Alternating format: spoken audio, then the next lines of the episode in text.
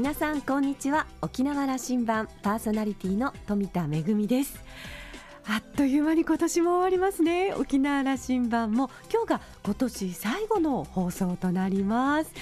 えー、まあ普段から甘くも甘くもいろんなところにあっちゃあっちゃしてる富田でございますが今年もですね舞台の公演で、えー、確か1月に韓国に行ってそれから夏にはフランスのアビニオン演劇祭で1か月近く滞在しての公演があったり、えー、秋にはイタリアやモロッコへの旅行があったり今年も旅の多い1年だったなというふうに思います。さあ今年最後の放送となります。張り切って参りましょう。5時までお届けいたしします。どうぞお付き合いください。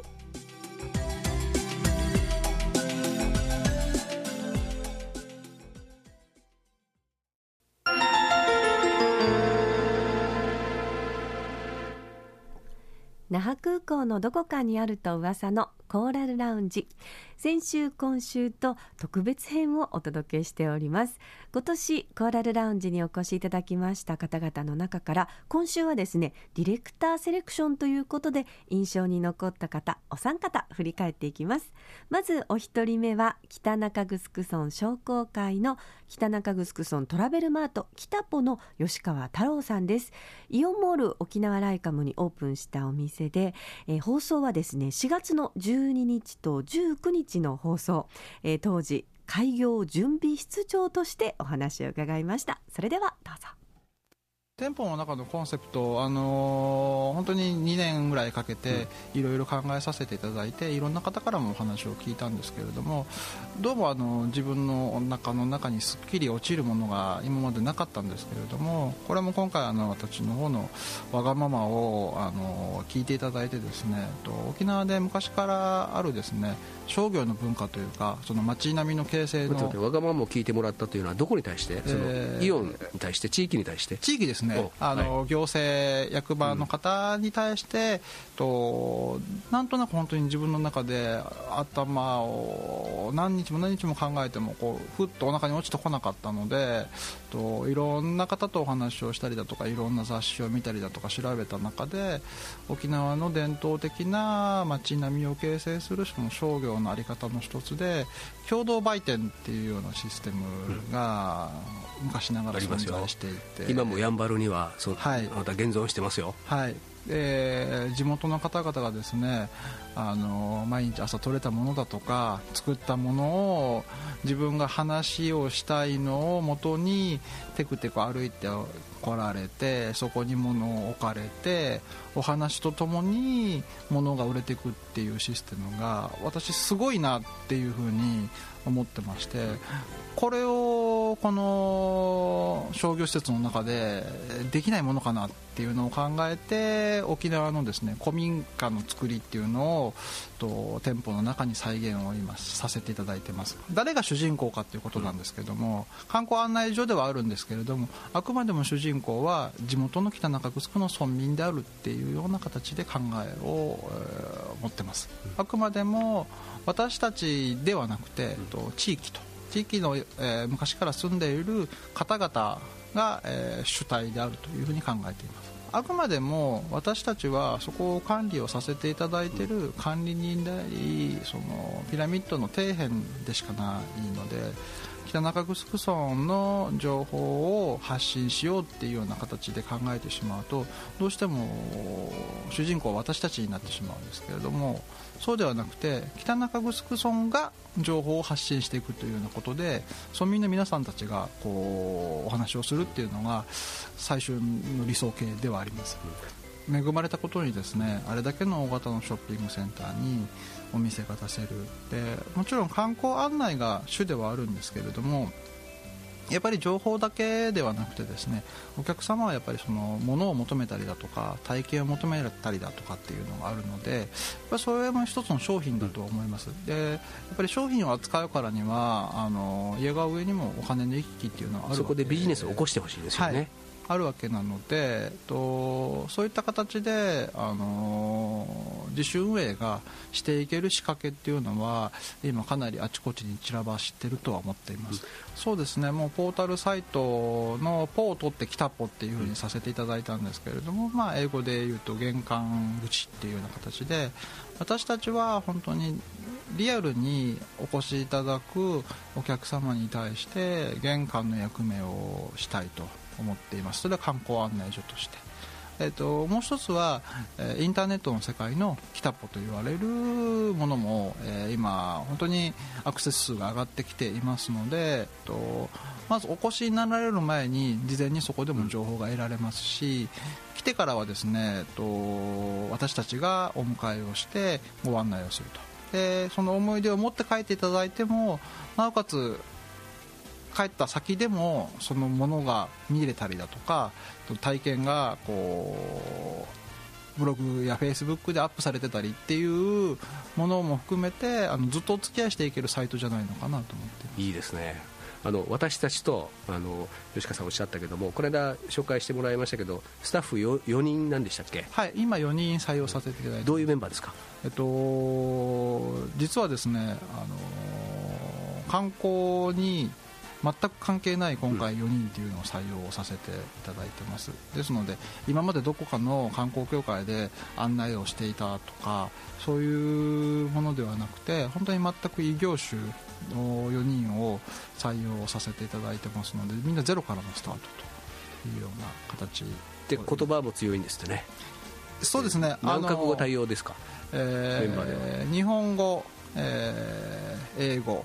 中国語を今対応させていただいてます。もちろん海外からのお客さんもたくさんいらっしゃるのでそういったご案内というのもあの必要かなと思ってます。やっぱりですねあの採用しているメンバー北中城のメンバーも採用していますけど、うん、本当にこの地元のことを愛しているっていうことと私たちも含めてなんですけど観光される側に立てるっていうことと、うん、あとはその地元の側に立てるってことを考えると、あの正解かどうかは分からないんですけれども全く予備知識がない方がといろんな考え方ができるんじゃないのかなっていう意識もあってと未経験ばっかり両方の意識が立てて、はい、間に立てるということになるのかな、はい、実際あのモールにはお客さんたくさんいらっしゃるのはもう確実なんですけれども、その方たちがあの地元を歩きやすいでさらには情報が収集しやすいっていうようないろんな仕掛けももちろん今準備させていただいてますしそれをうちの観光案内所のスタッフもですねこの1ヶ月ぐらいですね地元を散々歩き回ってですねいろんな方とコミュニケーションを取らせていただきてますのでどちらかというと私どものスタッフもそうなんですけれども観光のでお越しいただいている方もともと沖縄に住んでいる方もあの人に会いに来たっていうような形で街を散策できるような今仕組みをいろんなカフェの皆様とも含めてあのやらさせていただいてます。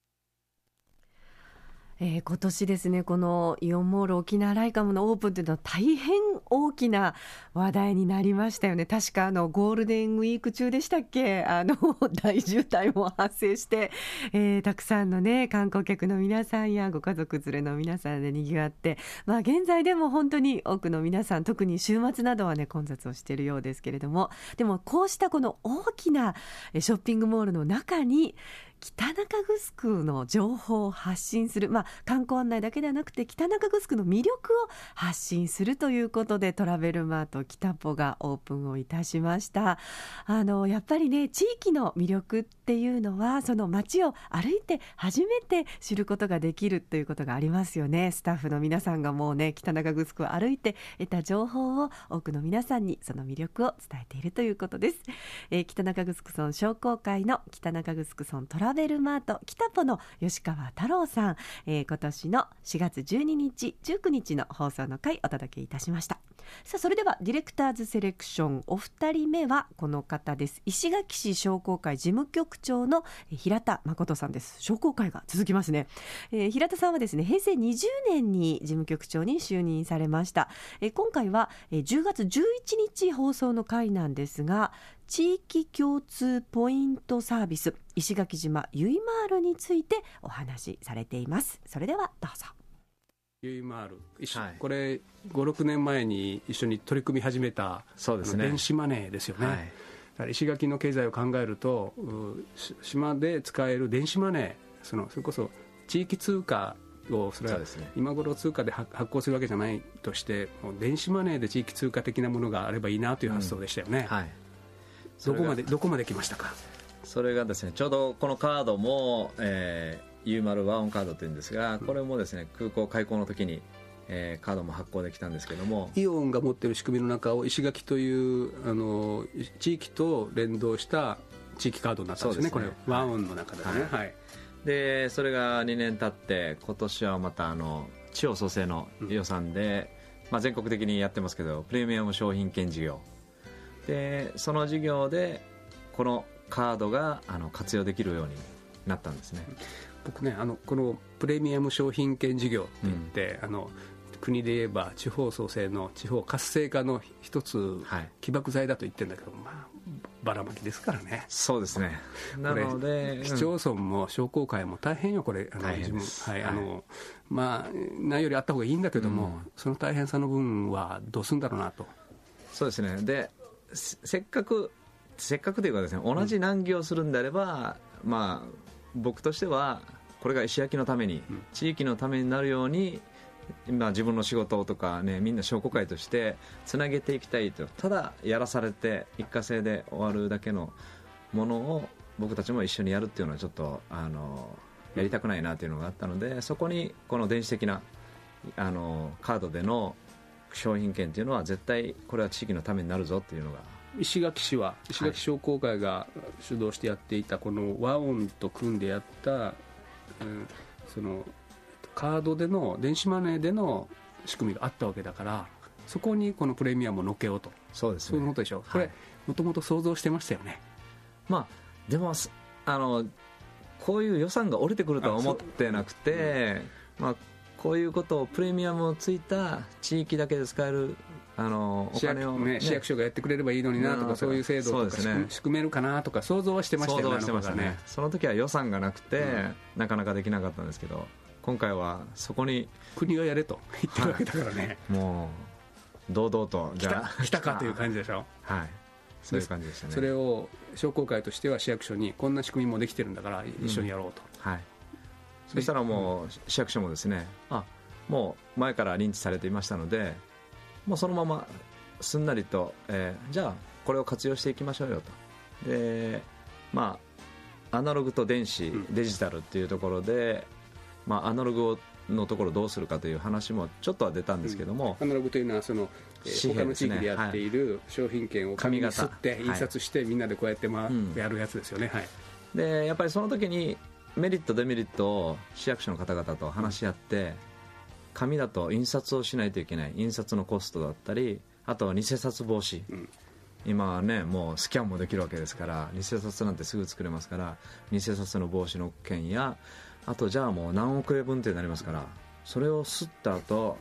これを保管するこれお金ですからね。どうするこれを警備するお金とかじゃあ紛失したら盗まれたらどうするのかというところのものと電子的にやった時のまたデメリット。あの例えば高齢者の方々には通じないんじゃないかとかあのそういうところをですね、いろいろと話し合ってって最終的にはあの電子が将来性もあるしということで電子を選んでくれた。っていうことがありますね流れとしては、いやそのことによってあの印刷してそのえー市役所の人や商工会の人がこう受け付けてそれそれこそあの浦添なんかははい。人が並んじゃってあのなんか苦情にもなっちゃったんですよ、新聞にもね、ん僕も拝見しましたけど。ああいうことはじゃあ電子マネーでやる限りは起きないわけですね。まあたまたまですけど、うん。まあ、段取りが悪ければ多分起きたかもしれないんですけども、石焼きの場合はですねそこが起きずに皆さんあの最初の説明がその代わり長くなるんですけども、やっぱり電子的なので紙だと分かりやすいじゃないですか、うん。もうそこに懸命にね金額も書いてあるので、まあ、お金と一緒だって言われればそのままその通り使うだけですのでなのでカードにこの商品券が入ってるんだよっていうところの説明からになるので一人一人の説明はですね実は長い長いんですけどもその代わりその後ですね使った後の利便性はやっぱり電子的な方が、あの便利だというところが伝わってると思います。えー、今こうして、えー、まあ、あの大きな政府が決めた取り組みの中でですねさあ地方はそれをどうやって生かしていくのか地域のためにどうやってそれを形にしていくのか還元していくのかというところが本当に問われていると思いますけれども、えー、石垣の方ではですね皆さんが本当に知恵を絞って大変あの、ね、あの電子的なものですのでご苦労をて あの丁寧に、えー、まあ、あの説明をしたりとかご苦労されたようですけれどもこうして本当にあの画期的な、えー、サービスが誕生いたしました、えまあ、これからもですね地域ならではのアイディアで、えまた発展するような、えそういう取り組みになるんじゃないかなというふうに思いました。ということで、えー、前半お二人ご紹介いたしましたコマーシャルの後もうお一方ご紹介いたします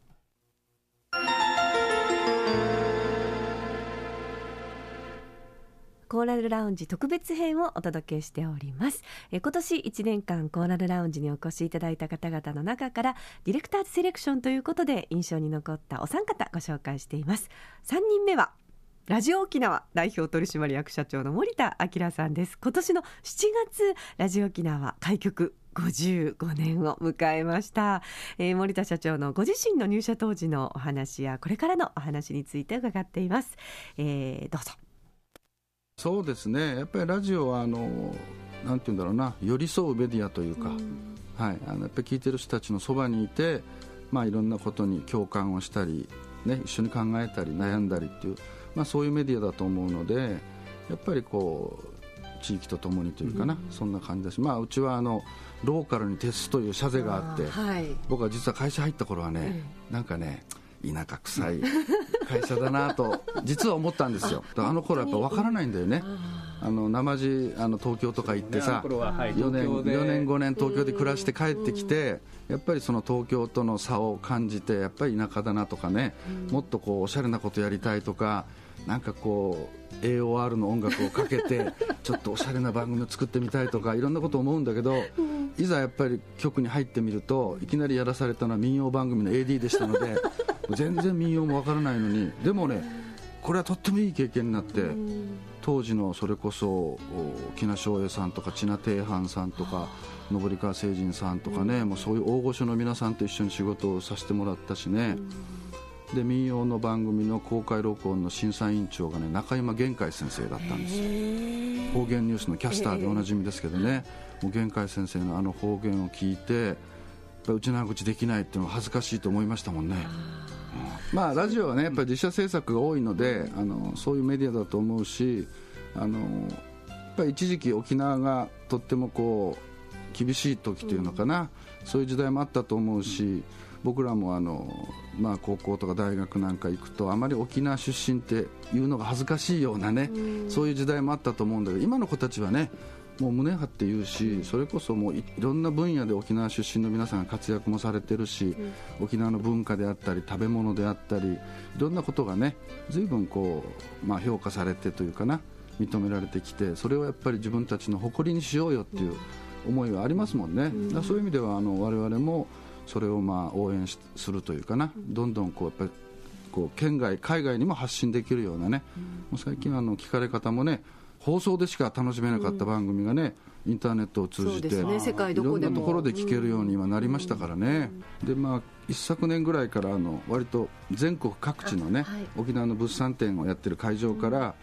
出前放送とかやりますけどね、結構あのいわゆる県外のリスナーの方が集まってきて、はい。え沖縄のことよくご存知だし。大盛り上がりですよね。そうそう。とっても応援してくれるんですよ、えー、それはやっぱりこの、まあ、沖縄新版もそうですけどポッドキャストで聞いていただいたり、まあ、あとはものによってはあのユーストリームとかね、はい、ああいうのでまあ流したりとかもしてますので、うん。まあ、そういう意味でやっぱり随分聞かれ方変わりましたよね、うん、一時期 AM ラジオは古いメディアでね、うん、将来厳しいとか暗いとかいう話もありましたけどいや決してそうではないと、うん、やっぱりラジオは地域に密着してまあ、さっきも言いましたけど寄り添うメディアでね共感してくれる人たちがいて、こう成り立ってるというかな。でまあいろんな新しいまた取り組みもやってますのでね、ポッドキャストとかね、やっぱりあの音で伝える沖縄の歴史というかなそういう部分は我々の使命だと思うのでね。あのいわゆるそれをまたやることで若い人たちの勉強にもなるし、先輩たちが残してくれたあの例えばコザ騒動の時のねあの青年の叫び声とかですね、ああいう音があるんですよ、まあ、そういうのをまた改めて放送することでね音の力というんですかねその音を聞くだけでこのう情景が浮かんだりね当時がこう浮き上がってくるというのはやっぱりすごいと思いますね、だからやっぱり生音っていうかその実音の力っていうんですかね、え3人目はラジオ沖縄代表取締役社長森田明さんのお話でした、えー今年1年経営者の方や政治家の方研究者の方々本当に多くの皆様にコーラルラウンジにお忙しい中ご出現いただきました。本当にありがとうございました。コーラルラウンジ特別編お届けいたしました。